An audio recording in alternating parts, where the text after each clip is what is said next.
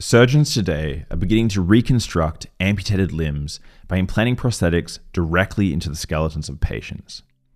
In this conversation, I spoke to world leading osseointegration surgeon Munjed Al Muderis about the new technology that's replacing external prosthetics and allowing amputees to move and feel again. I'm Shane Farnsworth, and this is the Escaped Sapiens podcast. These conversations are supported by the Andrea von Braun Foundation. If you enjoy what I'm doing and want to support me, you can do so by subscribing, liking, and sharing this content. And now, here's Munjid Almuderis. I hope you enjoy. Escaped Sapiens. So l- let's jump into what you actually do as a doctor. So let's get to the real sort of meat of the conversation. What is into osseointegration? and what does it do better than traditional prosthetics? Well, osseointegration is an innovative technology. It is osseointegration application on for amputees is a newer technology. The word osseointegration meaning the bond of metal and bone. And this started in the 60s um, where with dental implants and it became very popular around the world um, nowadays where there are millions and millions of dental implants inserted in teeth very successfully. Mind you the tooth and the and the mouth is the dirtiest part of our body okay and has the worst bacteria that you can think of. So it does work. The application of osseointegration on limbs and amputees started in the early 90s. The first patient was done was in 1990, where the son of the inventor of the dental implant um, is an orthopedic surgeon, and he magnified a dental implant, make it a mega dental implant, and insert it into the femur of a bilateral amputee, and that worked. The lady walked with an osseointegration device for 24 years. Mm-hmm. I was fascinated about the idea of giving amputees some sort of normality, restoring their mobility back and giving them hope and making them functional in the society again. Especially that the technology that they use, that I've seen since I was growing in Iraq, is a socket mounted prosthesis, which is a technology that involve encasing a socket, a hard socket, used to be made of wood in the last 40 years started becoming of fiberglass and carbon fiber.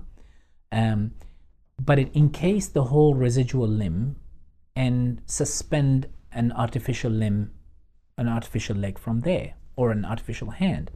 This technology has not changed over the last 600 years. In, in 1529, Per Ingvar, um, um, sorry, uh, not, uh, um, um, um, Ambreas Pare, if I I do apologize to him if um, if, if, I pronounce, mis- his, name pronounce his name wrong.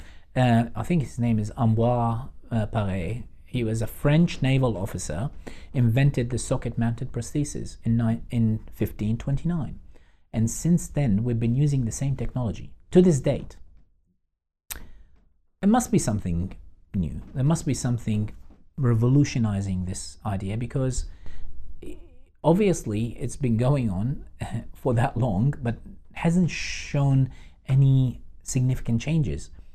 The prostheses have changed. Um, you know, in in the past they used to be just a stick, and then it become an, uh, a mechanical limb, and now it's myoelectric limb that has sensors and has even motorized limb.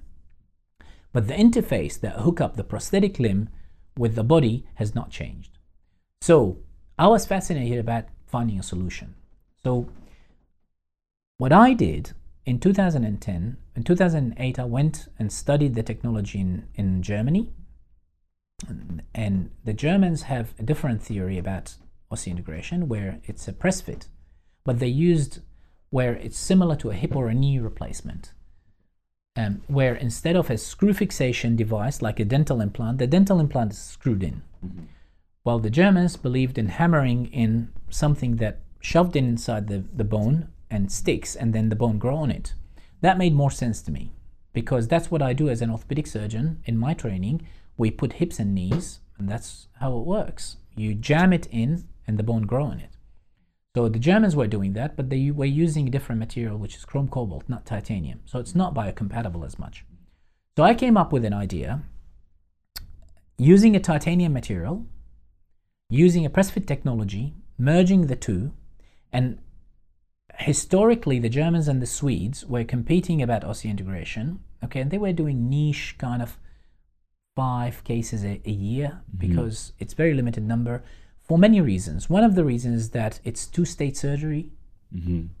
18 months rehabilitation period, and people have to go through multiple, uh, very slow process of weight bearing. So a lot of patients don't have time for that. So I came up with the thought that what if we make it like a hip replacement? So I merged this technology, modified the technique, modified the implant design, and came up with a design that is similar to a hip replacement that provide very rough surface, can be inserted easily, okay, by um, a trained orthopedic surgeon in a short period of time and make it one operation that the patient get the implant and then start walking. Okay. And that was the creation of my approach to osseointegration in 2010. Mm-hmm. So j- just just so people understand what's going on. So let's say, for example, I came with a, an above the knee amputation. What would the procedure look like? So you would insert a titanium rod into uh, the larger bone there in my upper leg, and then how long would it take before I could walk on that? Yeah. So the process that I developed will involve opening the. For example, you have an above knee amputee um, you open the stump, mm-hmm. refashion the soft tissue, the muscles, the subcutaneous tissue, the fat, open it all up until you get to the bone. You get to the bone, you open the canal in the bone, you size, ream it inside, bore it to fit the optimum size for the implant, and then you insert the implant in there, and then you reorganize the muscles and the soft tissue around that implant, and then you organize the nerves sometimes with what's called targeted muscle reinnervation, where you reinnervate these muscles to two purposes: one, to pain manage, and two, uh, to uh, use utilize these as an amplifier to create some sort of functionality for the myoprosthetic limb in the future, and then you connect that implant through a small opening in the skin mm-hmm. to a prosthetic limb. Mm-hmm. So there's an there's an actual open. It's it's not closed off. You you yeah. directly connect. So you will have the implant in the bone inserted, sealed, and then you have muscles around it, organized to f- operate it, and then you have a connector that percutaneously that perforate the skin and connect into a prosthetic limb. And that will operate a prosthetic limb, myoelectric limb. This technology, um, with the patient like a piece of metal sticking out of the leg, okay, and the patient start standing up the day after the surgery, and they increase the loading, depend on the loading protocol, uh, but they get fitted with uh, with a prosthetic limb um, as early as two weeks after the surgery, and um, and um, and then um, they walk with two crutches for six weeks, two one crutch with six weeks, and then uh, unaided after. So the, I compacted the rehabilitation protocol. Number one, I made it instead of two or more surgeries to one surgery, and number two, the rehabilitation protocol went from 18 months to literally two weeks. Mm-hmm. Okay, not dissimilar to a hip replacement six weeks in, in the vast majority of cases, not dissimilar to a hip replacement. And the patient will gain their independence. Just to be clear, this is not an operation to relieve pain. This is an operation to give people mobility back. This is an operation that will allow the patient to have higher level of mobility, more confidence, it will eliminate the socket mounted prosthesis problems by less interference with the skin, because people with the socket they get silicone allergy, they get irritation, they get chafing, they get blisters, they get um, friction, they get excoriation, um, and they get sweating, they get smell. All of that happen with the socket-mounted prosthesis. Um, and this is one aspect from the contact. The other aspect is that human beings, especially females, they have di- diurnal changes. In the morning, the size of the leg is much smaller than mm-hmm. and the e- end of the day. It swells up. So in the morning, the leg is roomy inside the, the, the socket because the socket is hard, fixed, made out of not flexible material. And then by the end of the day, you can't put it on because it's, your leg is too swollen that doesn't mm-hmm. fit in the in the socket. So that will be eliminated. And the third thing, which is very important that we didn't know about, um, these people get some sort of feedback. They could feel carpet, they could feel um, tile. This is people with the implant. with the osseointegration because people with osseointegration is directly attached to the skeleton and the nerves when we reorganize them and they start recognizing the sense so you tap on the leg and they tell you where they, where you tapped when As they in walk along along the limb, they can actually Yes. distinguish. they can distinguish and they can identify the, the ground. So this is very important for people who are going back to work mm-hmm. because an amputee with a socket cannot walk into a dark room mm-hmm. because they have to look at the ground when they walk because they can't feel the ground. It's like you are on a hover mat. Mm-hmm. Okay, while with osseointegration you feel the ground, you feel the vibration, you feel the feedback from the ground, so they can walk with their eyes closed, and we've done tests on that. They can walk into a dark room and they don't need to look at the ground. So that allow pa- patients to regain some sort of occupation that they were prohibited from doing as a socket user amputees. So these are the three main things is eliminating the socket mounted prosthesis problems, controlling their mobility and fit better, and giving the patient an osseoperception or the proprioception back, which is the sense of the ground. That's the advantage of osseointegration over the traditional socket mount prosthesis. Now, would I say that osseointegration is better or superior technology? Definitely not, because that comes with risks. The surgery, you need to have surgery to have this uh, procedure. There is a risk of infection. There is a risk of infection with the socket from the skin friction, but there is a risk of infection where you have a piece of metal sticking out of the leg. Mm-hmm. That risk of infection varies depending on the individuals, depending on how heavy they are, if they are smokers, if they are diabetic, if they have vascular disorder, uh, if, uh, depend on their hygiene. There is a risk of granulation tissue. There is a risk What- of What's the granulation? which is overgrowth of tissue mm-hmm. around, and that can be irritating. Mm-hmm. There is a risk of bleeding, gushing. If you are on blood thinners, you gush blood from it every now and then with activity.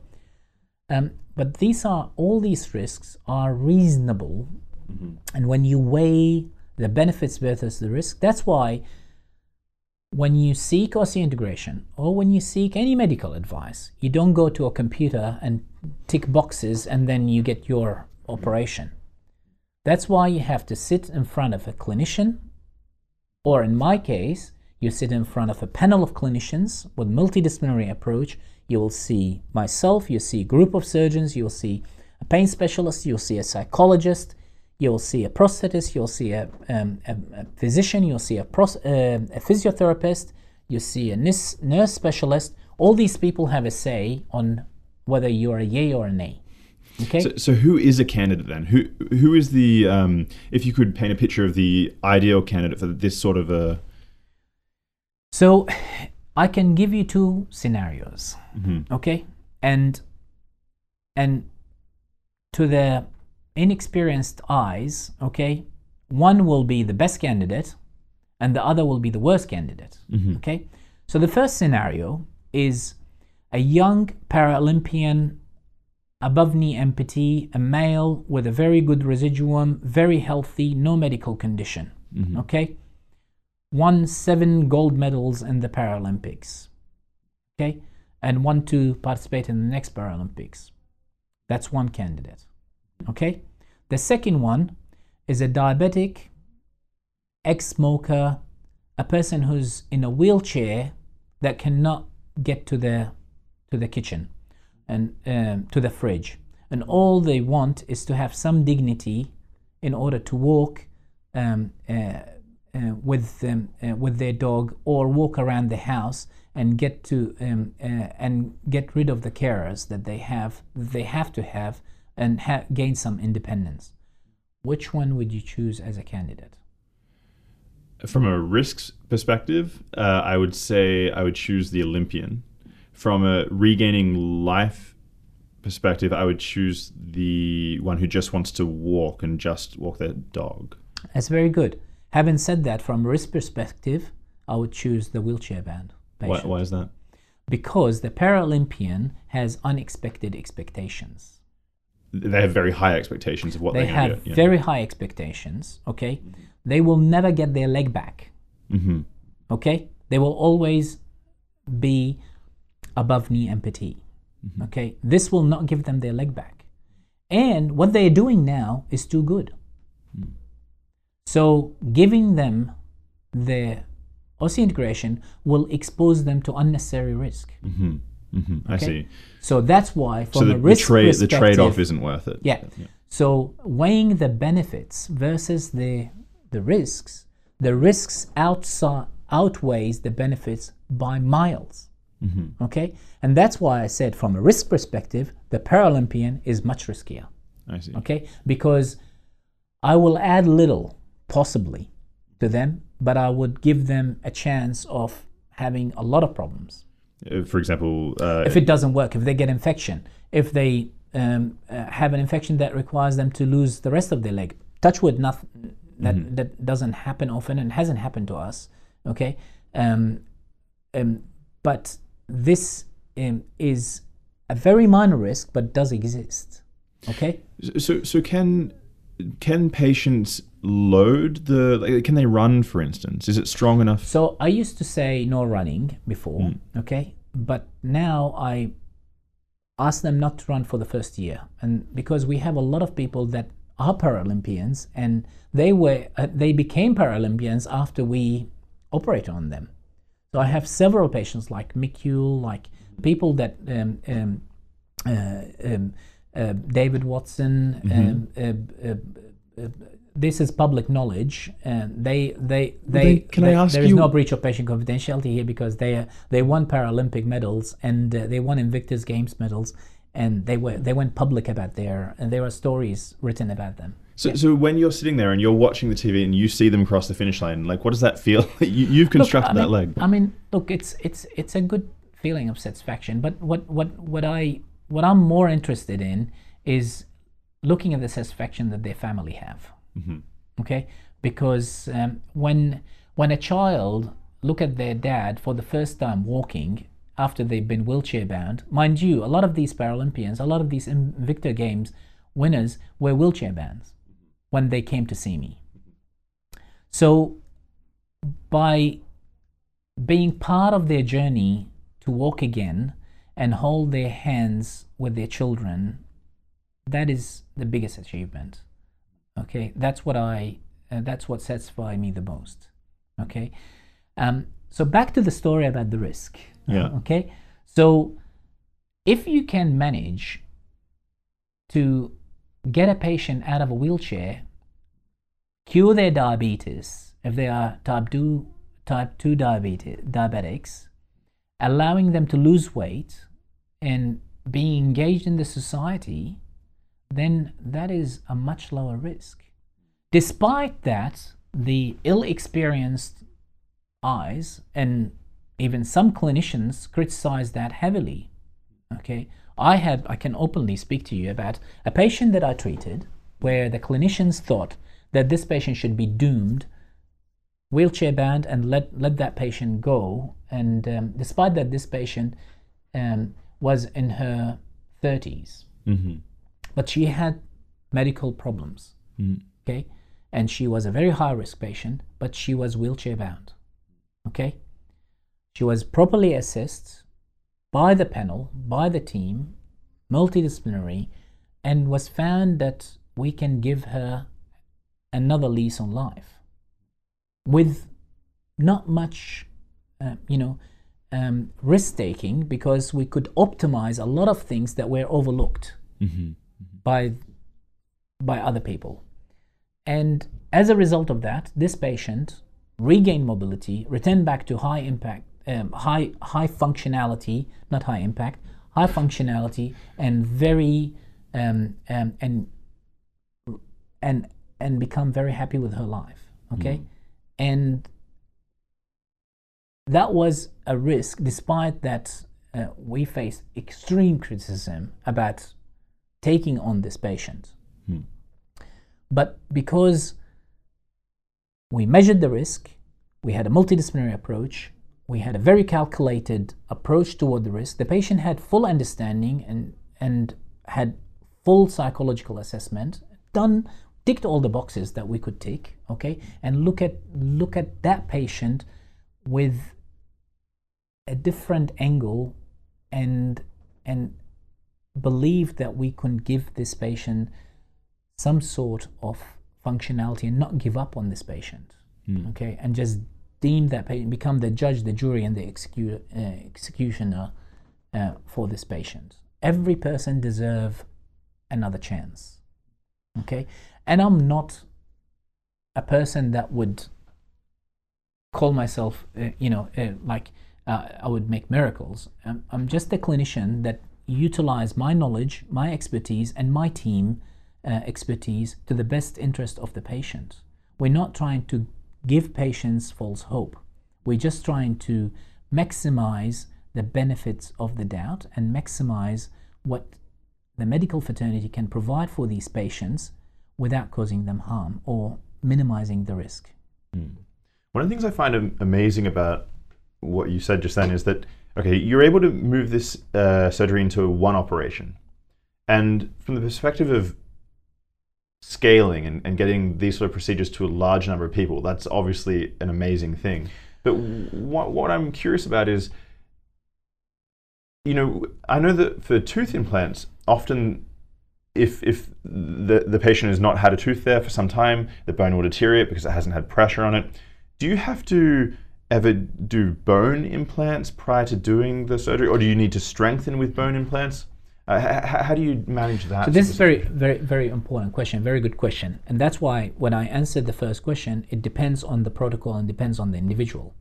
So if you have a healthy young individual who lost their limb two years ago, okay, and they walking um, um, uh, with a socket, but they have problems with the socket, we would offer them this surgery, and they will be on the fast protocol. Okay. okay because their bone we assess the bone quality we do DEXA scan on every patient we do CT scan on every patient we we do x-rays on every patient and we assess their um, mobility we assess their functionality and we assess their bone density all of these measures are taken into place and then based on that we decide the protocol so if a patient hasn't deteriorated with their bone we load them quickly if the patient is osteoporotic uh, elderly person that has not walked for 20 years and they want to uh, have a chance of walking, they will go through, they still single surgery, but they will go through a very slow loading protocol until they build their bone. Okay? Okay. Because they are higher risk of, uh, of fracture. We don't implant bone, well, uh, on routine basis, we have done that um, on special occasions, but there, it's not one suit fit everybody. I see. again it's not a vending machine where you click tick on the bo- uh, on the numbers and an operation comes out that's why we are a team of multidisciplinary um, uh, members where we approach every patient individually case by case assessed and then value uh, evaluate what is best for that particular patient I see. So rather than having to do everything in the surgery through rehabilitation after the fact, you can actually get. Okay, that makes a lot of sense. Yeah. So the rehabilitation represents significant portion of the uh, process, and um, definitely it's um, it's a, um, a very important part of the process. Um, if you don't have a rehabilitation, you don't have a process at all. Psychology, management of pain, all these are essential parts. So the elements. So you have the the surgeon is just a single, um, you know, um, uh, uh, Cog in the link link in the chain. But you don't have a chain unless you have all the links working together and acting together. And um, um, everybody is equally important. In the preoperative assessment, in the intraoperative care, and the postoperative care, and the continuation of care afterward on long term. So it is a process. um, it is very rewarding. Does it work all the time? Definitely not. But I can speak with confidence that mobility wise, we have managed to help the vast, vast majority of patients. Pain is a different story. Okay. Patients who lose a limb, they amputate bone, they amputate muscle, they amputate tendons, soft tissue, including nerves. When nerves are amputated, they go haywire. They develop neuromas, they develop phantom limb pain, they develop phantom limb sensation. That happens as a result of the amputation. That does not happen as a result of the surgery. That happens from the moment the nerve get injured in the first insult, the nerve start acting funny. To manage that, science has not got to a definitive answers. We still have major issues with management of pain. And when you see that there are 100 modalities of treatment of one problem, you would know that there is no one fix. But do these sort of um, operations actually help at all? I mean, So, what we do, we, from the pain point of view, we use a multimodal approach. Mm-hmm. That's why we have a psychologist mm-hmm. that works on the pain. We have a pain specialist that works on the pain. We have a surgeon that works on the pain. So, it goes from giving a patient simple tablets to intravenous medications to stimulators, electricity like RF signals, to dorsal root ganglia stimulators, to pain stimulators, um, to surgical intervention where we cut the nerves, to re-innervate other parts. see, what does that mean? What, what is what is re-innervation? So targeted muscle reinnervation is a technology where we utilize to number one get rid of the neuromas that forms at the end of the uh, so when a nerve is cut the ends get stimulated think that the nerve is injured i need to grow. So the nerves start growing. And when the nerve grow it, not in a conduit or not in a in a in a tube hmm. it will sprout out like a, a fungus mm-hmm. or like a cauliflower and forms a cauliflower that's very sensitive called a neuroma. Mm-hmm. And that neuroma can create significant problems for the patient pain wise. So, what we do, we cut that neuroma and then we found a small nerve that innervate a muscle and take that that's attached to the muscle and then get that nerve and plug it into that nerve and create another conduit or another tube for that nerve nerve fibers to grow into and innervate that muscle. How fiddly is this in the operate? It is very fiddly. It is very fiddly, but it's it's a technology that has been developed, okay, and we have modified and and we continue to work on to find a job for the nerve to do. And the theory behind that is to create a job for the nerve so it doesn't cause pain. This is maybe a really stupid question, but how do you actually attach one end of a nerve to another one? You, you, you we obviously don't tie them. We, repair, how- we how? repair them. So what we do in order to attach one end of the nerve to the other, we carefully and meticulously re um, repair the nerve endings together, and then we wrap the muscle on the remainder of the nerve, so the nerve will be in, engulfed and encased by the nerve and the muscle. And that way, this nerve that has been amputated will sprout out, instead of sprouting out like a cauliflower, it will grow inside the nerve and inside that muscle and innervate that muscle and it will give it functionality. Mm-hmm. So, by doing that, the theory is to inhibit or limit or reduce the chance of the phantom mm-hmm. limb pain, reduce the chance of neuroma formation, and reduce chance of phantom sensation. So and f- perhaps also get function out of the muscle. That, Well, that's one primary reason is to reduce the pain. Does it work 100% of the time? Definitely not. Mm. Okay? It works in certain percentage, uh, and we don't have enough data, we don't have enough information to give you the numbers. Okay? But we're hoping that this will carry some hope for the future of phantom limb pain management. Mm-hmm.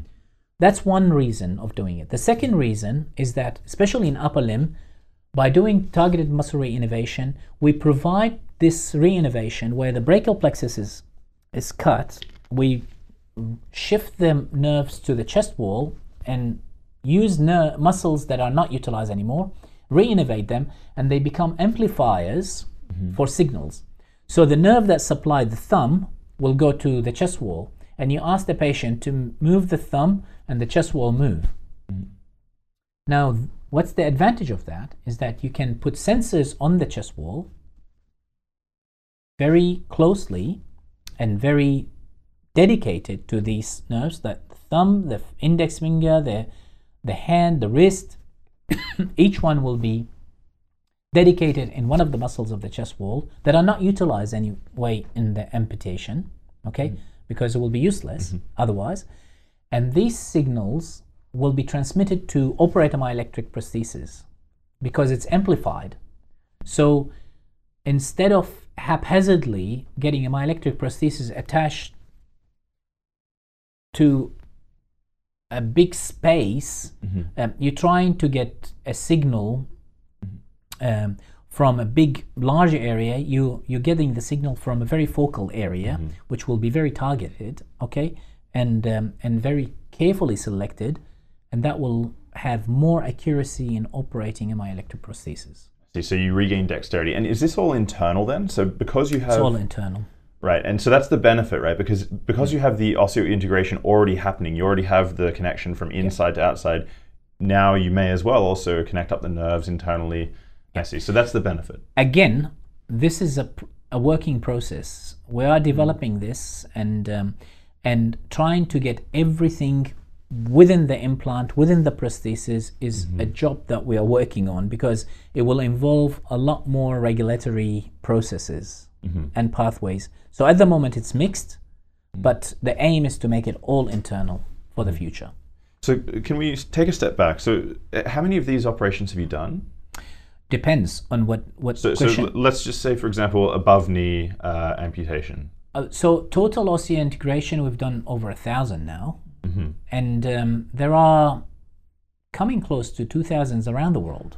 I see. So from from a thousand patients, what do outcomes look like in terms? Let's let's look, uh, for instance, at um, infections. Yes. So, so so what sort of infection? What what what are the rates? What are the numbers?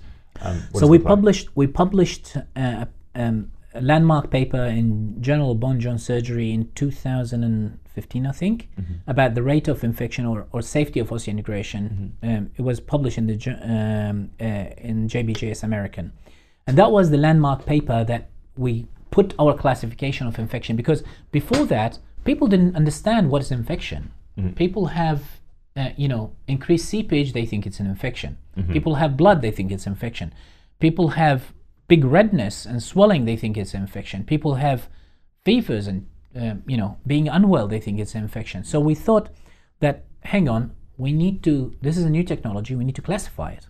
So I created um, a grading system for infection from grade 1 to grade 4.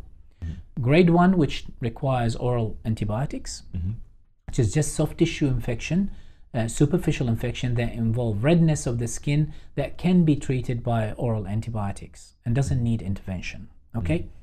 And then grade 2, where you have deeper soft tissue infection, where the um, um, the um, um, deeper layers of the soft tissue is infected and people have discharging pus and more purulent discharge and more pain and can be treated with oral antibiotic or intravenous antibiotic or with surgical debridement.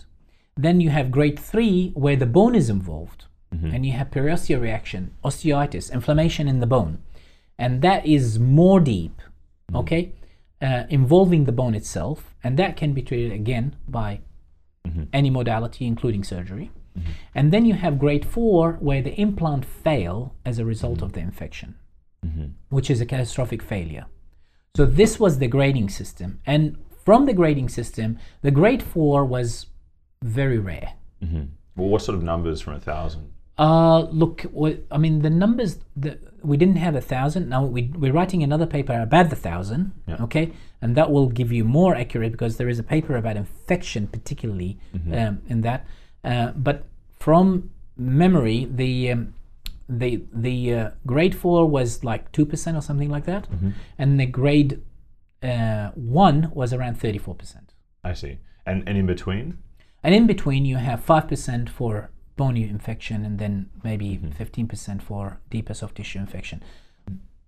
I can't remember the exact figures, but this is overall what I see day in, day out. Okay? So, so can I? Uh, so thirty-four percent. That's superficial. That's something just oral antibiotics. You can deal with that. Yes, superficial infection that doesn't require uh, an invasive procedure.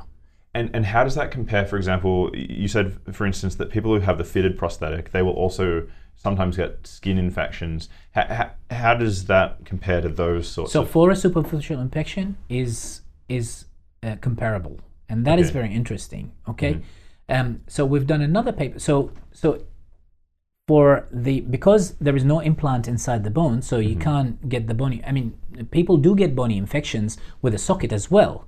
Mm-hmm. People do get ulcers. People do get um, Mm-hmm. um, you know bony infections with the socket. But the data is very. Um, uh, there is not enough literature have been written uh, about it. You need to understand, Mm-hmm. amputees are the two hard box basket for for medicine, mm-hmm. and majority of amputees are not treated by clinical uh, physicians. They're treated by prosthetists mm-hmm. and physiotherapists. I see. Mm. because surgeons don't treat amputees. Throughout our training, mm. if I tell you the amount of hours we spent on studying about amputation was very small. Okay, there was one lecture basically, and then when you come and do amputation, amputation to a surgeon mean failure. I see. Okay, and a patient comes in when they get the amputation. After the amputation, you see them when the wound heal, and after the wound heal, they go to the prosthetist, and you don't see them again. So what I'm trying to create is a completely different scenario where you move these this cohort of patients back to the medical field, and you follow them up because these patients will continue to be your patients mm-hmm, mm-hmm.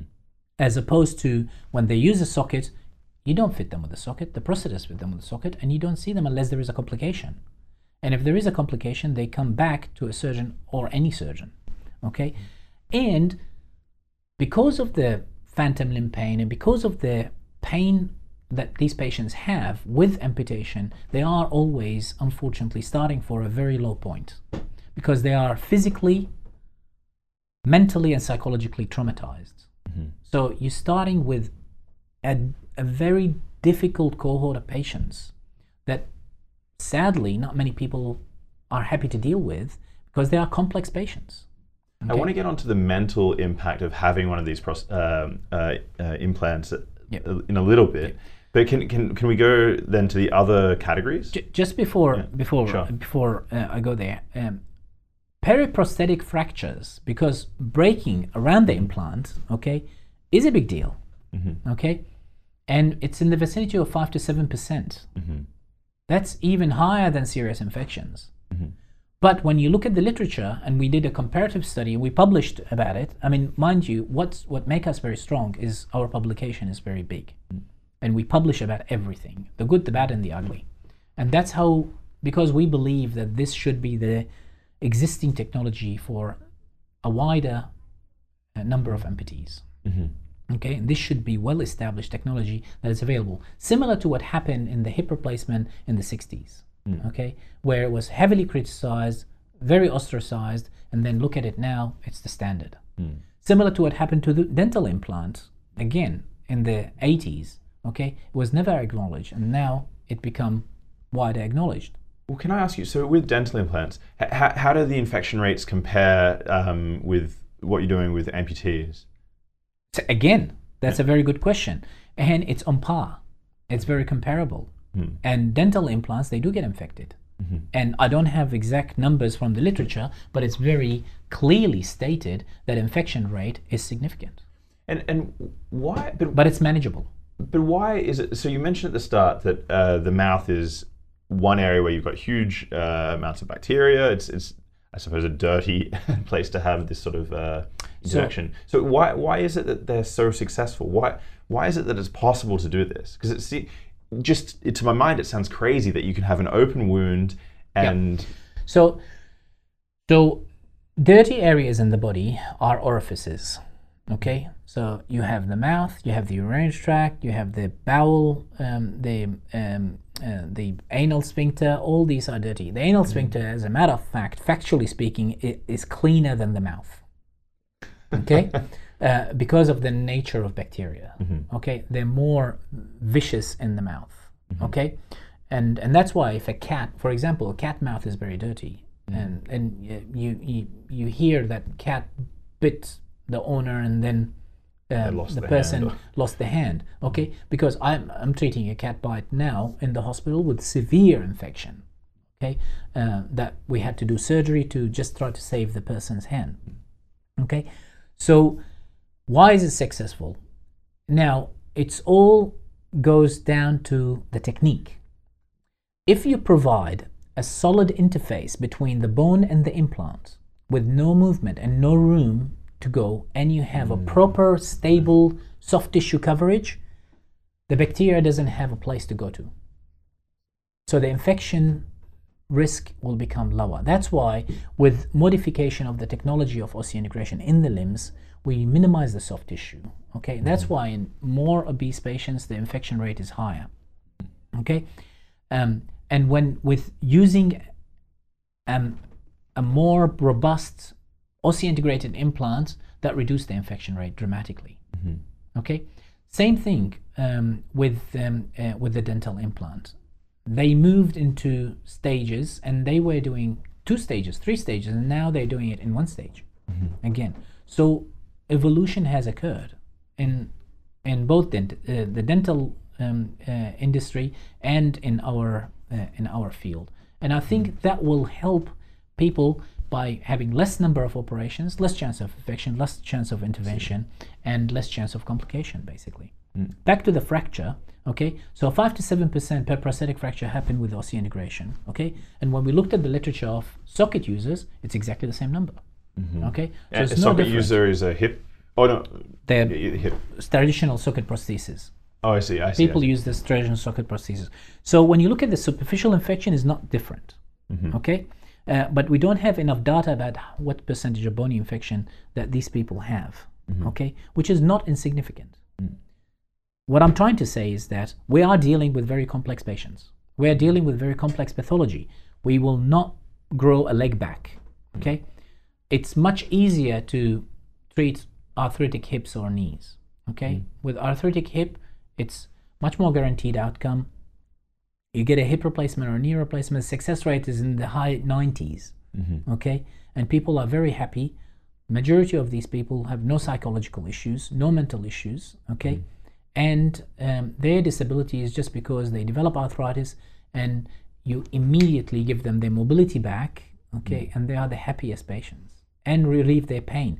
Pain is a big deal um, with arthritis, and it, it, it changed their um, um, life dramatically because when you take the arthritis away, you do the hip replacement, you do the knee replacement, you do the ankle replacement, and mind you, we do a lot of ankle replacements now. Okay, and this is the future because until now, a lot of people uh, with ankle arthritis go to the doctor and they get it fused.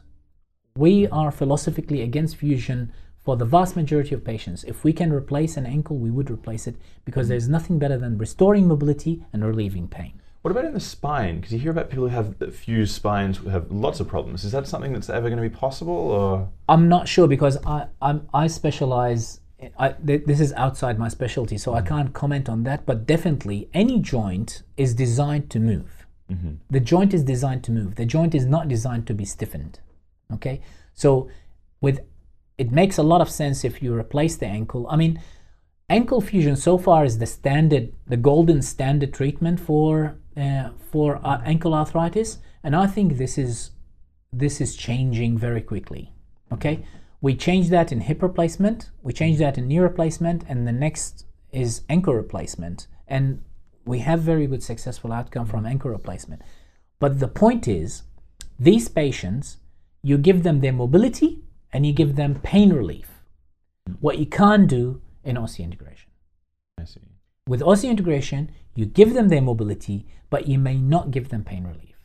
Hmm. And that's why you have a certain cohort of patients that will continue to have issues.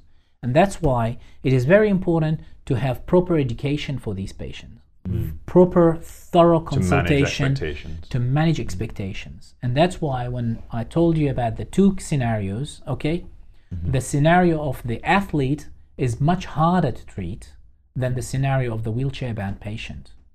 Okay? And patients can be optimized for surgery. Patients can be minimized with their risks. Okay? But what you can't guarantee is giving a patient of um, you know a pain-free osseointegration surgery because pain is pre-existing. The vast majority of patients that come to us asking about uh, osseointegration do have pre-existing symptoms with phantom pain, phantom sensation, and that's why we're very careful with documenting everything and and because people forget okay? And sometimes you know and it happened before and um, well, scenarios where the patient says i lost my house i lost my wife i lost my company uh, um, and i developed regional pain syndrome um, no sorry sir. Okay? You came to us with this problem. Okay? And we did osseointegration but we didn't relieve the pain because we could not relieve the pain. Okay, so um, and that's why when we go back to the patient and say, "Hang on, but in your initial inquiry, you told us about the amount of pain that you have, and you're telling us exactly the same symptoms. It is a bit better, okay, but it's not gone, and that's because we started with this. We can work on that." but separate to the osseointegration surgery. And that's very important to understand from patient expectation point of view that this is not a pain relieving operation. This is an operation that would give the patient better mobility. Ca- Can you talk about? Can you give some examples? So, for example, um, well, let, let me ask: Do you do you have any stories of patients in particular that you're proud of working on that really stick in your mind? That that uh, where you've really seen this has really worked. This has really done a great job for this patient. Uh, I mean, you've had a thousand patients now, so there must be many. But Look, uh, I go through a lot of criticism. I go through a lot of attacks. I go through a lot of um, uh, you know negativism in my life. And what keep me going is my patients. The vast majority of my patients I'm very proud of. The vast majority of my patients are proud of me, and the vast majority of patients, um, uh, you know, make me do what I do. Um, and every time I have a dark moment, um, um, it, it's it's amazing how you have a, a message on your phone or a Facebook coming up or someone pick up the phone and call you and say, uh, you know, thank you very much for doing this for me. You gave me my life back. Um, so the vast majority of my patients, I'm very proud of um, of being able to serve them and being able to be part of their journey and, and their life. Okay, and um, and I will continue to do what I do, uh, despite the the odds.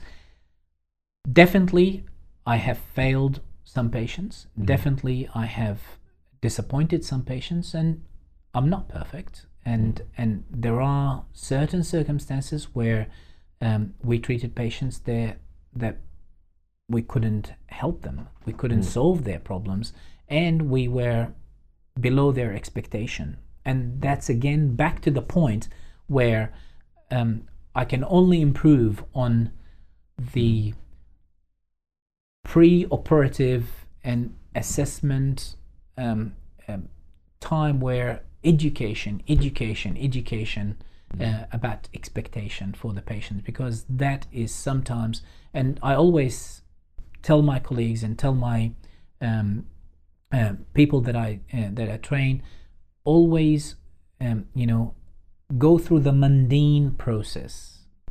Okay, even if it's as bright as the light of the sun that this patient require that you need to go through the mundane process um, of ticking every single box because you never know uh, okay what you would be missing okay? And if you do that and you go through your checklist it's like flying a plane. A pilot has to go through that checklist in order to have a safe journey. And with medicine unfortunately it's not as good as flying a plane because you're dealing with a machine. You're not dealing with a human being. Uh, because there are elements um, that you face where the machine doesn't change. Human being can vary. Emotions can um, uh, intervene. Other circumstances can intervene okay that can alter the course. And ultimately sometimes uh, you know you get patients who are extremely unhappy and extremely dissatisfied and then you take them through the journey and they become your best mates okay uh, but they have to go through the journey. And it's all about trust and it's all about good communication and it's all about having your faith in someone. And then the opposite. You get sometimes where patients are very happy and very easygoing about everything and then everything turns Changes. and then changes. And when that happens you need to respect that. And you need to empower the patient to make their decision to move away. Okay? And if they decide to do that you have no control on it unfortunately. And sometimes uh, you know um, it's for the better good for them okay? And sometimes it's not. Sometimes you feel inside you and i see that where patients have um, you know decided i don't want you to treat me anymore and they've gone elsewhere and you see that and you say look you're going somewhere where you will not get the be- the best okay? But you can't. You just have to let go and you just it's like a divorce you know?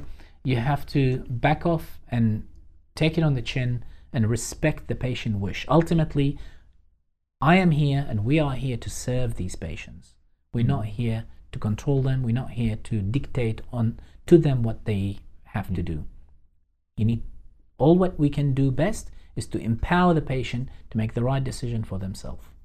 Well, well, can you tell me about some of the exciting developments uh, when it comes to, um, for example, uh, having prosthetics that actually move and can do what people want and uh, give more back to a patient rather than just having sort of a, a, a dumb prosthetic, something that actually works and moves for them. So I can show you certain examples of our patients that um, that have um, had um, this technology and what this have given them back, um, and you can see the um, the control that these people have on their prosthetic is amazing because they wouldn't be able to achieve that with um, uh, basically the um, uh, the uh, uh, uh, socket-mounted prosthesis and the and the um, like what do you call it the traditional prosthesis. And you can see like these are examples. This this is only few weeks after the patient was fitted with the prosthesis.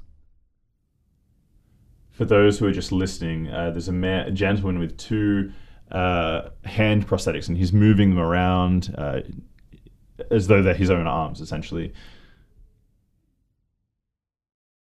and you know and this is in australia but then when you look at it um, this technology can be translated not just to australia but can be translated all around the world even in developing countries See, this is something that I, I, I really want to ask you about because, so you said you've done something like 50% of the. so this is a similar prosthesis but 10 million times cheaper okay in iraq where a patient can still operate the same technology do the same thing okay um, and this is with one of uh, what what um, there is a, um, a talented Australian.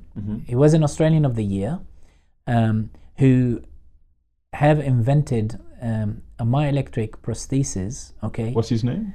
uh, I can't. I don't know if I'm allowed to disclose his Okay, name. okay. but you can find him. Okay, but he's an absolutely talented person that have gone through difficulties and hardship because he tried to find a cheap solution for, and I, I, I see him as an idol for me because he's trying to find a cheap solution for people with who lost limbs. We're giving them myoelectric prosthesis from cheap 3D printed printers, okay, and uh, making them available for these people that cannot pay the tens of thousands of dollars for this technology, okay, and he's a person that I would, mm, you know, um, um, put on a on a pedestal basically, and he's an Australian hero, okay, but again people attacked him simply because he's interfering with other people's business. So, you know, you, you mentioned that you've done something like a thousand of these, and worldwide there've been 2,000. If you look in Iraq alone, you'll have to correct me if I get the numbers wrong, but I believe there's something like 200,000 amputees uh, of that order from Iraq alone. And now we have in Easy. Ukraine, we have all um, landmine injuries all over Africa. And so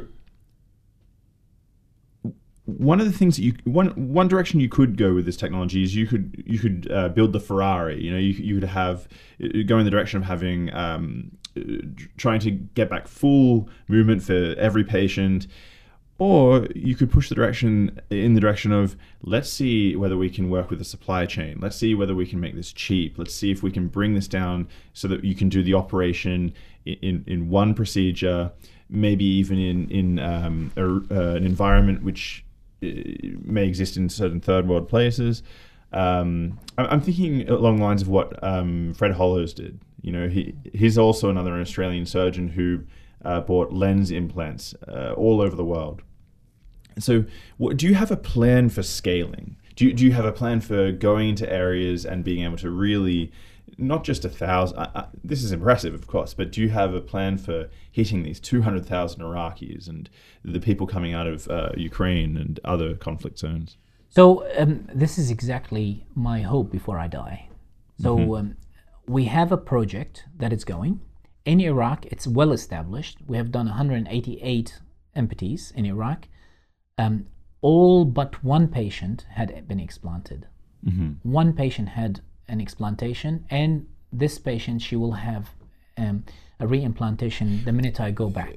Sorry, what, what does that mean? Explantation? That, that's that's a the failure, implant, the implant the failed and we had to remove it. She's still walking. Yeah. We put her back on the socket-mounted prosthesis, um, but because she was a child amputee and then she grew up to become an adult, and that implant, um, she was an adult when we operated on her, but she was a child amputee, so her bone was child bone.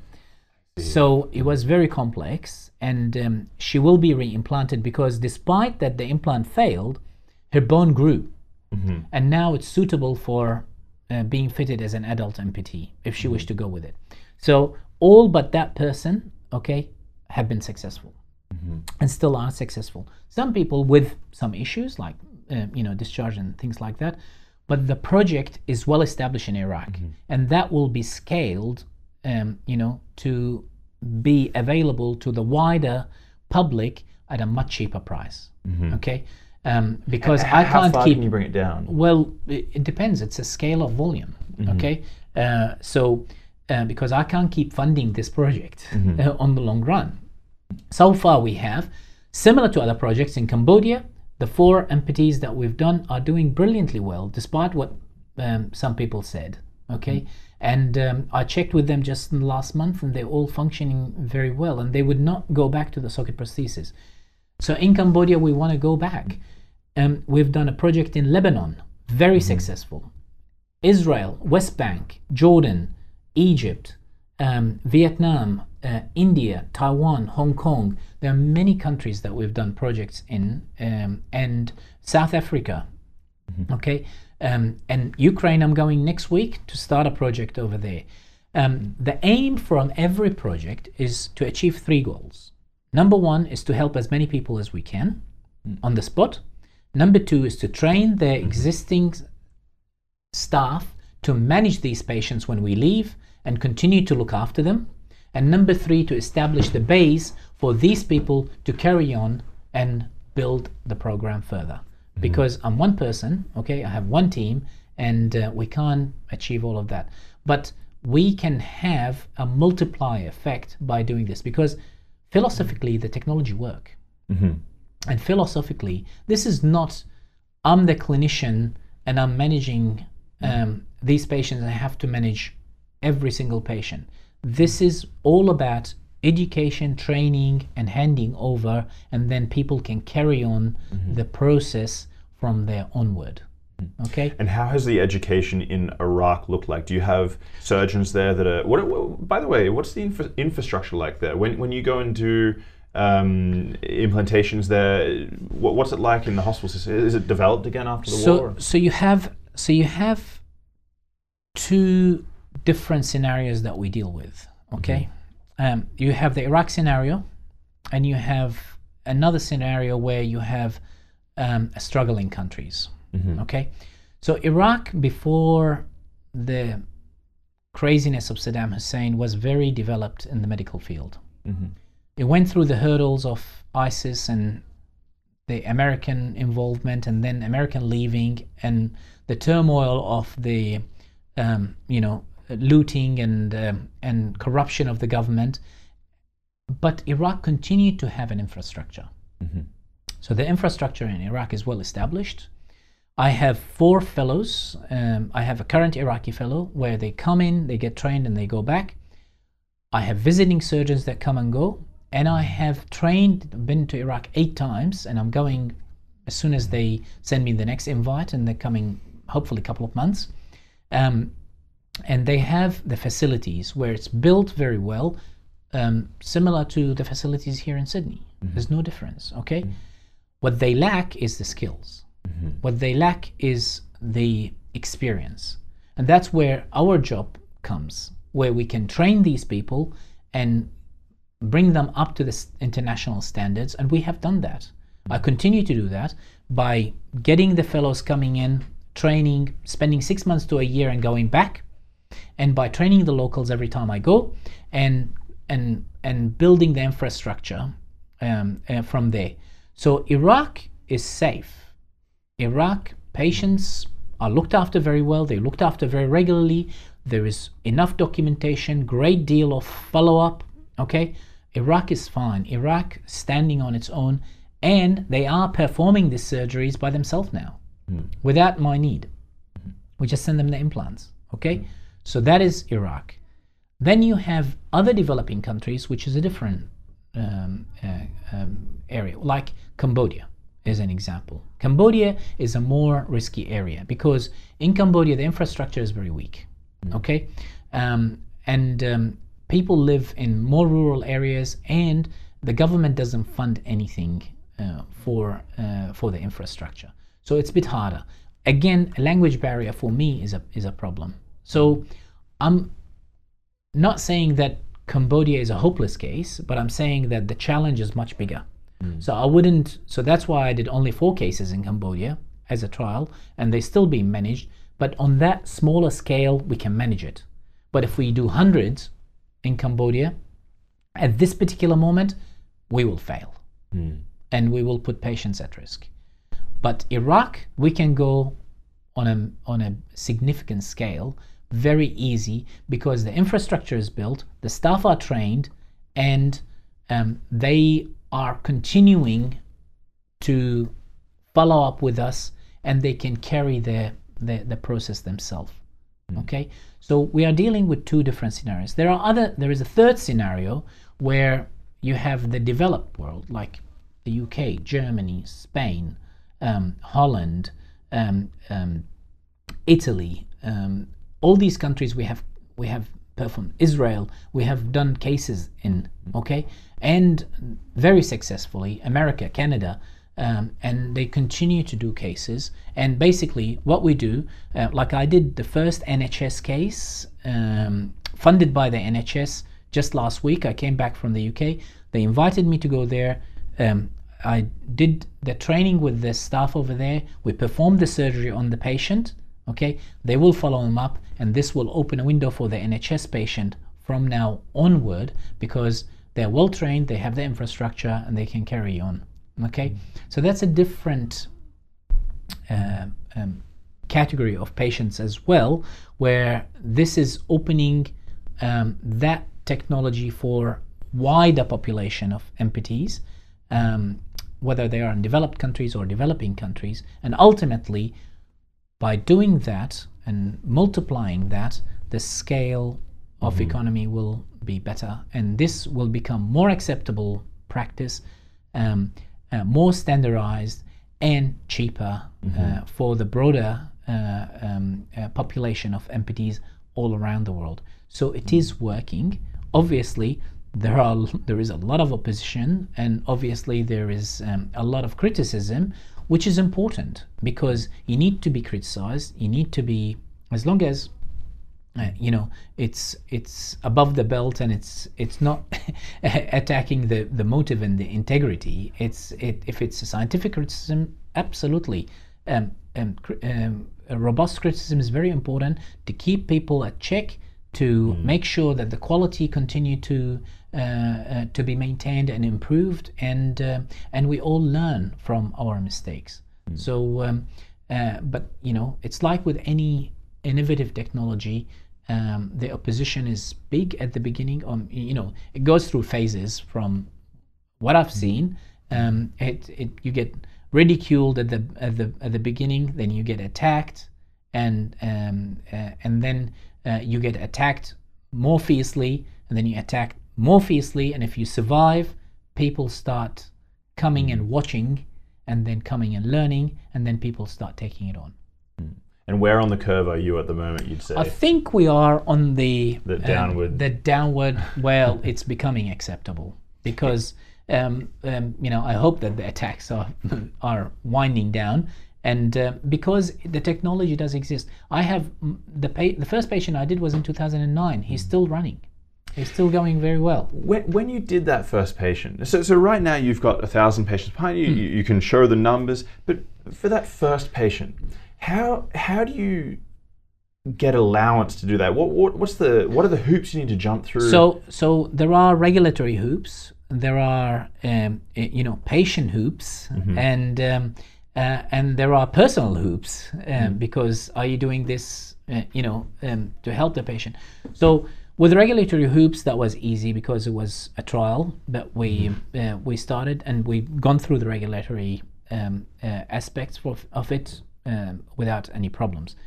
With the patient, I chose the patient, or the patient chose me, basically, very carefully. A patient was um, highly educated patient, um, uh, well knowledge about the technology. He's a professor of biomedical um, biomechanical engineering.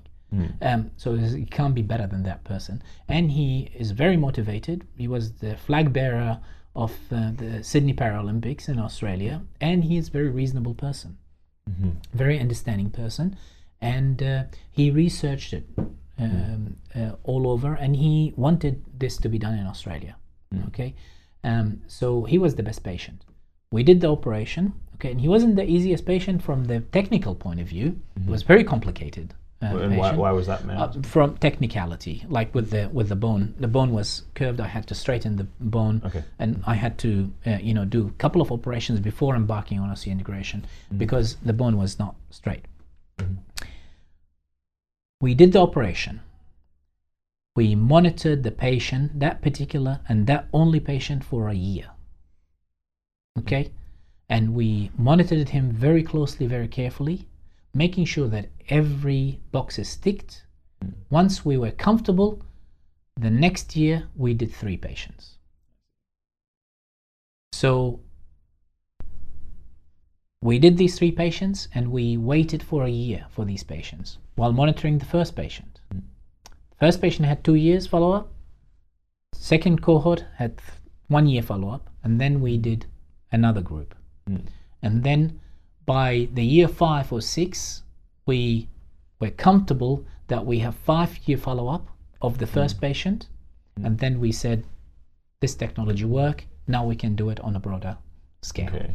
okay? And that's when we started saying that this technology does exist. Please come if you want to have it. So we did not rush Mm-hmm. in doing hundreds in the first year and then fall on our head Mm-hmm. okay we did one we did three and then we did i think another five or six and then and then from there it grew so it was a very um, uh, you know slow pace uh, very measured, very carefully assessed, and very well followed up. And I still follow him up to this day. Uh, okay, um, and he's doing brilliantly well.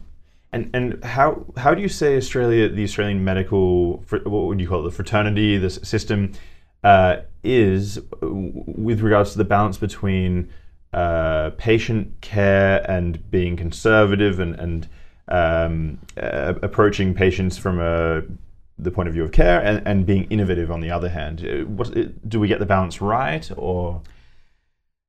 Uh, that's a very, very politically incorrect question. Um, look, I mean, Australia is a very conservative country. Mhm. Okay, and um, sadly, uh, we have a lot of talent. We have a lot of talented people, but we have a very conservative establishment.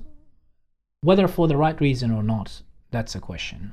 Okay um, there's always need to have healthy checks and healthy uh, balances um, in place and healthy critical people that would come and criticize the work that the fraternity does. Um, as long as it's done for the greater good for the patients okay? At the same time the wheel of innovation need to continue. And unfortunately there are certain few people around where they said it to my face the wheel of medicine should have stopped in 1945 okay? And and it's not just osseointegration when I first started doing anterior approach to the hip, I was extremely criticized about coming up with a new technology that's anterior approach to the hip, and this is new, this is dangerous, and it can't be right because if it's right, why wouldn't we have done it long time ago? Okay, and this is the wrong argument because it's yes, it is a technology that has not been taking off because it wasn't the right time to take off. We didn't have the right instrumentation, we didn't have the right approach, we didn't have the right um, um, uh, thinking about how it works. Okay, despite that, factually they were cor- incorrect because its anterior approach to the hip is not a new technology. It was invented in 1924 by a Norwegian surgeon, um, Smith Petersen, in New York, basically. So it's not a new technology, it's an old technology, uh, but it created um, a massive, um, like, uh, discussions and, and criticism in the med- in the orthopedic fraternity for a long period of time. And until now, there are surgeons who are strong believers uh, that the anterior approach is wrong. Okay, What, what is it exactly? Before it's we- coming, it's coming, uh, doing the hip replacement through the front I see. because um, the older generation do it through the side, Mhm. which is a very invasive technique, Mm-hmm. and the vast majority of surgeons in the past you do it through the back. Mhm. Okay. So you want to do it without severing muscles? Well, the anterior approach is done without cutting any muscles, basically. Mm-hmm. It is more challenging technology, but I strongly believe that the best approach to the hip replacement is the approach that is done by the surgeon that know what they're doing, regardless whether it's anterior or posterior. I have my reservations about a lateral approach, but um, that's my personal view on it. Um, but um, a good approach is an approach that is done well by the surgeon that, that know what they're doing, uh, basically. So, but again, this approach was criticized very heavily by uh, people, and unfortunately, uh, people were vocal about it, uh, despite that it is a well-established technology around the world. Okay, so we came late in adopting it, and now it's the most growing approach in Australia, basically. Same thing happened with robotic knee replacement. Okay, when we started doing robotic knee replacement, the the the the criticism was that ah, this is a gimmick and this is uh, this is just a marketing tool. No, it's not. Robotic knee replacement does add significant value to doing a knee replacement. It give extreme precision. It give extreme um, view about areas that we can't see with with with naked eye. By robotic uh, knee replacement, you mean you are assisted in the operation by robots rather than the knee itself being robotic? Yes, it is robotic assisted knee replacement where I have a robot in the room and the robot. So it doesn't start by the operation. The robotic knee replacement start when the patient sit with you in the consult room. Okay, you take data, you take measures, and then you send them for special images, and these images. All the information get fed to the to the computer, and the computer analyze it, and then this this analysis is combined with what you take on the day inside the operation with, by guiding the robot through the navigation portals and all this data get collected by the computer analyzed and then the computer spit out the details of where is this knee in space and it's like a navigation okay of a plane where it tells you that helsinki is in this part of europe okay? Um, you can't see helsinki from here okay? Uh, but you know factually that when you take the plane that way okay you don't follow the stars. So i don't think um, you know um, there is negativity about the robotic knee technology. As a matter of fact, it's an added tool um, and instrumentation that will help you to provide a better service for your patient. But the criticism was that this is a gimmick, this is a marketing tool, this doesn't help anything, we can do the operation with our eyes closed. Well, with all due respect, okay, we need to be up to date with with the science, with the medicine, and we need to adapt and accept change. And that is my criticism about some members of our fraternity. Mm. Change means the unknown, and the unknown must be bad. So, so can I ask then, with with this robotic assisted knee surgeries, for, for mm. instance, what can you actually do that's so you said some people say they can do it with their eyes closed or they, they find these uh, surgeries simple you don't need the robotic assistance but in terms of the outcome for the patient what can you do with these assisted techniques that you couldn't do before is it It's it's not about what you can do with it. It's about how accurate your measures are. And it's all about accuracy and of implementing your positioning of cuts and positioning of your implant. Because a joint, a knee joint, is a structure in space that has multidimensional figure and can be put inaccurately in many planes. Rotational wise, flexion extension wise, medialization, lateralization, size wise on the um, uh, side plane and front plane, okay, depth wise with the joint line, okay, as well as angulation wise. So mm-hmm. there is a lot of variables that go there. In order to restore a knee function, you need to restore four things. You need to restore ligament balance, and the ligament balance relies heavily on the position of the implant. Mm-hmm. You need to restore the joint line, you need to put it in the right space, not high, not low, and that relies heavily on how you measure where to put it. Mm-hmm. You need to restore the patella tracking, and that relies heavily on the rotation of the implant. If you rotate it one degree here, one degree here, and you need to restore um, uh, basically mechanical axis. Okay, and that relies again on how you put it in line wise. So, a knee replacement is not just yeah whacking the cartilage off and putting a piece of metal in. A knee replacement relies on accuracy and how you position the implant in space in a precise manner. If you get it wrong, majority of unhappy patients um, with knee replacement is simply because the patella tracking is not good.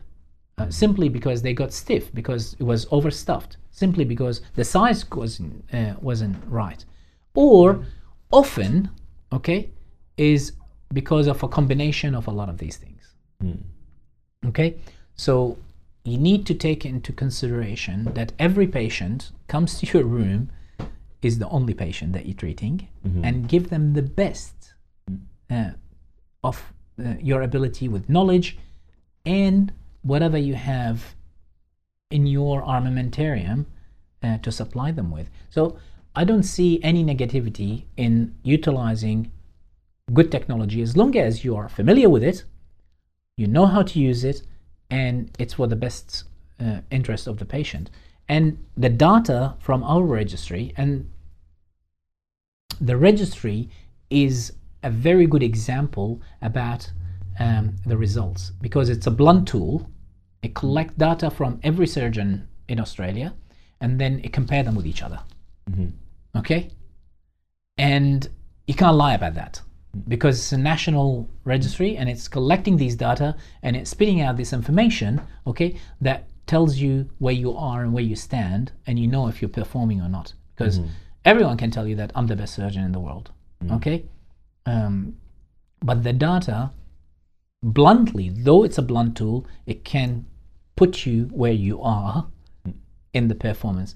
And the data have showed clearly that people who are using assistive technologies such as robotic, mm. the results are coming superior. Mm-hmm. Okay?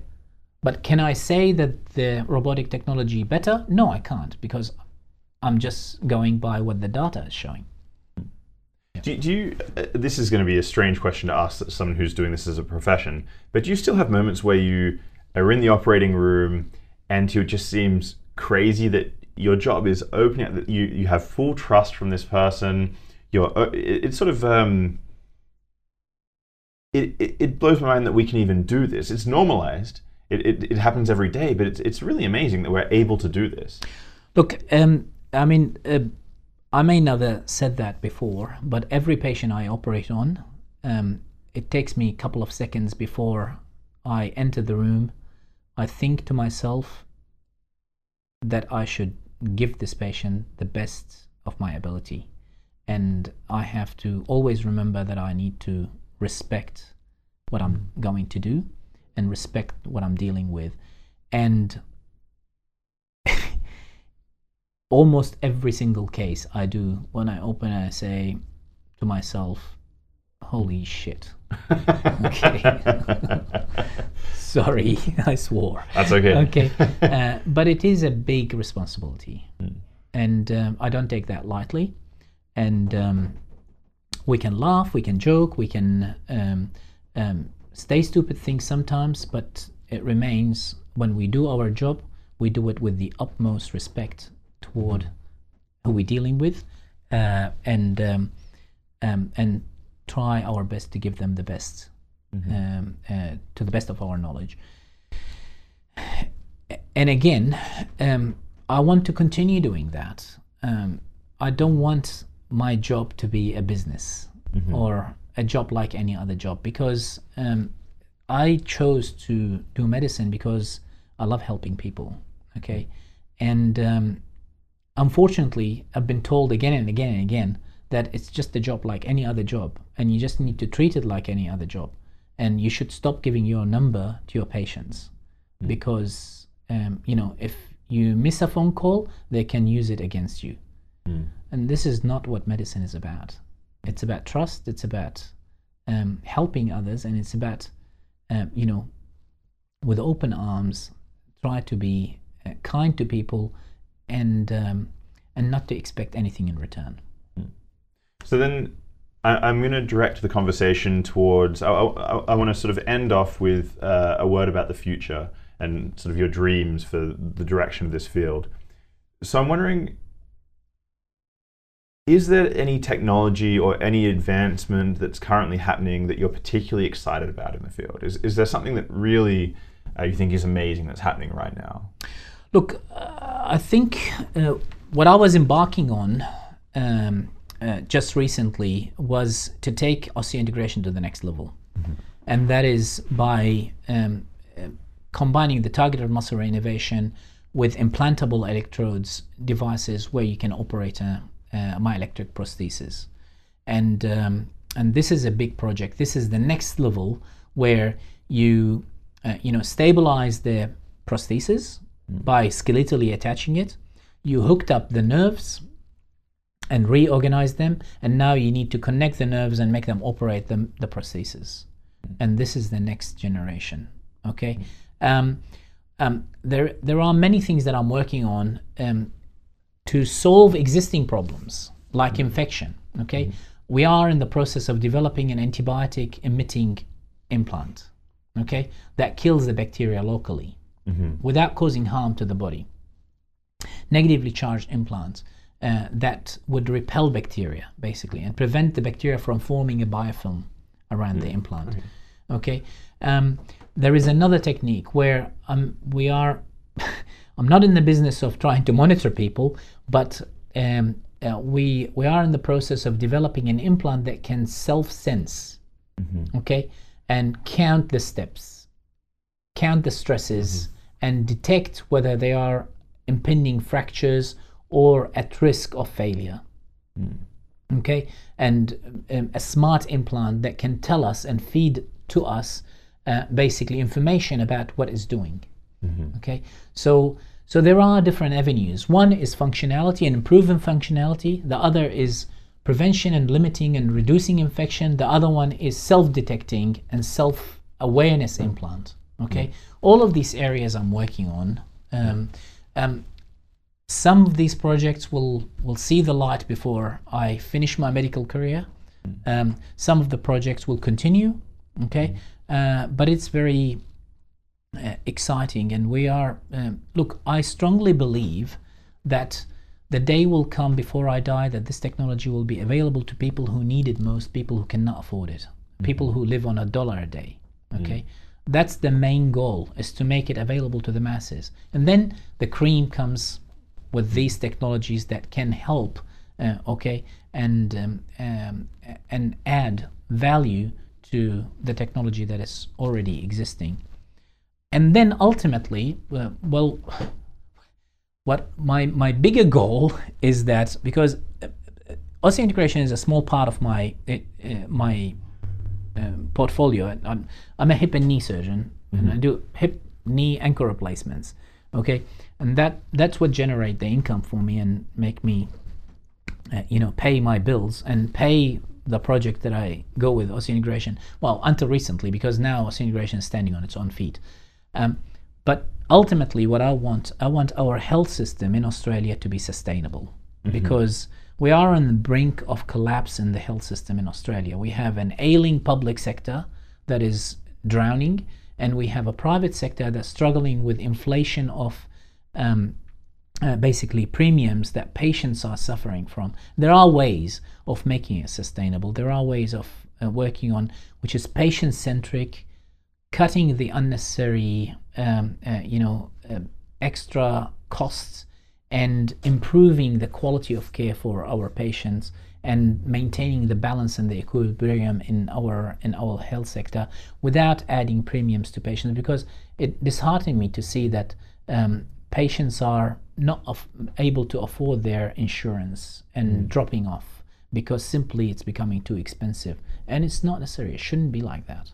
Um, So, so what what can be done? What what are some um, realistic steps that can be taken right now to improve the medical system in Australia, in your mind? I think um, we have we have a problem in Australia with with the way um, the, the look. This is way bigger than me. This uh, this problem, and um, but I have some ideas. Like I, I work in the private sector, and I can see what's happening in the private sector, especially in arthroplasty. Um, a lot of patients are unnecessarily going to inpatient rehabilitation.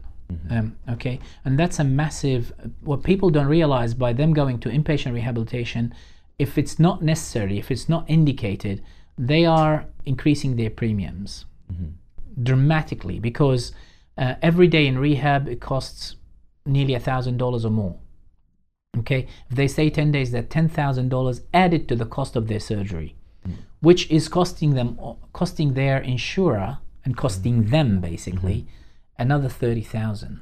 Okay, so added to that, then you inflate the the price of a, a hip replacement or a knee replacement by another 10, 15, 20 thousands, okay, that are not necessary, that can be managed much more efficiently, much healthier if they are not indicated for it, uh, okay, by being managed as an outpatient rehab or as a home rehab, okay. The best place for a person to recover after surgery is their own home environment. They're familiar with it. They can uh, it's it's less chance of infection, less chance of being exposed to unnecessary uh, risks of falls and, and fractures uh, because of the familiarity with their surrounding, and at the same time, okay, it it costs significantly a cost and a burden on the on their insurer, which will be translated a burden on them by paying their uh, their premium. So it's a cycle. Yeah. But we need to break that cycle. We need to think about where is this money coming from, okay? And that's why we are embarking on building um, um, institutes and organizations where it will be um, patient-centric, no out-of-pocket expenses. It disheartened me when I see a patient coming to me, sitting in front of me, and they are in desperate need of a knee replacement, and they are they put it off for so many years because they couldn't afford the out of pocket expenses because they've been to Dr. So and Dr. So and they were asked to um, an extra amount of money. And they say, How much do you charge out of pocket? And I say, Nothing. I would not charge you anything out of pocket. Okay. Um, and, you know, because ultimately we need to treat this and I'll take whatever their insurance pay. Um, Can can you are, are you able to say a few words about what you're actually creating now in terms of the hospital you're building, or So we're building we're building a, a, a joint replacement center uh, on top of Macquarie University at the moment. This is a nucleus for a new change uh, in in the health sector. It is patient centric. It will be arthroplasty center where joint replacement are performed, hip replacement, knee replacement, uh, ankle replacement, and shoulder replacement performed. And hopefully, the aim of that is to provide this with collaboration with insurers, okay, that there will be no out of pocket expenses for the patient. Rapid rehabilitation program, rapid um, um, um, uh, recovery, and um, outpatient um, um, uh, physiotherapy where the patient can receive their physical therapy and rehabilitation at home.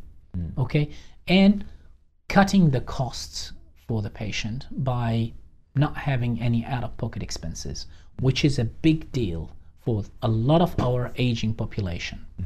Okay, because when the last thing the patient, when they become at a pensioner's age or a, a retiree, that they um, um, they have to pay um, uh, three or four thousand dollars out of pocket, okay, for every joint they replace. So? But how do you make this lucrative for the? What, what's the mechanism that you use to make this uh, lucrative for the insurer, um, but but also work for the patient? So what, what, what's being done that's different? So what's done different? I wouldn't use the term lucrative for the insurer. This this process uh, is trying to cut the bleed and and reduce the damage. It's a damage control rather than uh, more money generating um, um, project. Hmm. Um, because the premiums are going up, hmm. as a result of the premiums going up, a lot of people are dropping out. Mm-hmm. And people who are dropping out um, are the younger population who think, oh, I don't need a joint replacement, so I'll drop out of insurance. and people who cannot drop out are people who need joint replacement hmm. because they can't afford to drop out because they don't want to go on the waiting list in the public sector But they're also the expensive patient. and they are the expensive patients. So the person who's the the the the people who are struggling are the insurers, and then they bounce that back by increasing premiums. So it's a vicious cycle that's inflating the prices of insurance dramatically, and is generated by simply um, management issue of our health sector. A lot of patients come to to the clinician and they say, "I need a knee replacement, but I want to stay for two weeks in rehab because I just want to stay away from home. And in rehab, they feed me, they um, and they look after me. What the patient is missing out on, number one, is that inpatient rehab, if it's not indicated, okay, it will not add any benefit to their recovery. Okay, it can increase risks. Um, um, obviously, um, patients who are properly suitable for inpatient rehab are patients who are clinically indicated to go to rehab if they are at risk, if they need inpatient rehab, but not as a choice. Not the patients who choose it as um, um, you know because it's just um, it's available for you. That's not the right indication for rehab. And this bed will be occupied by a person who may not need that bed, while another person is waiting to have this bed. Okay, um, to need it.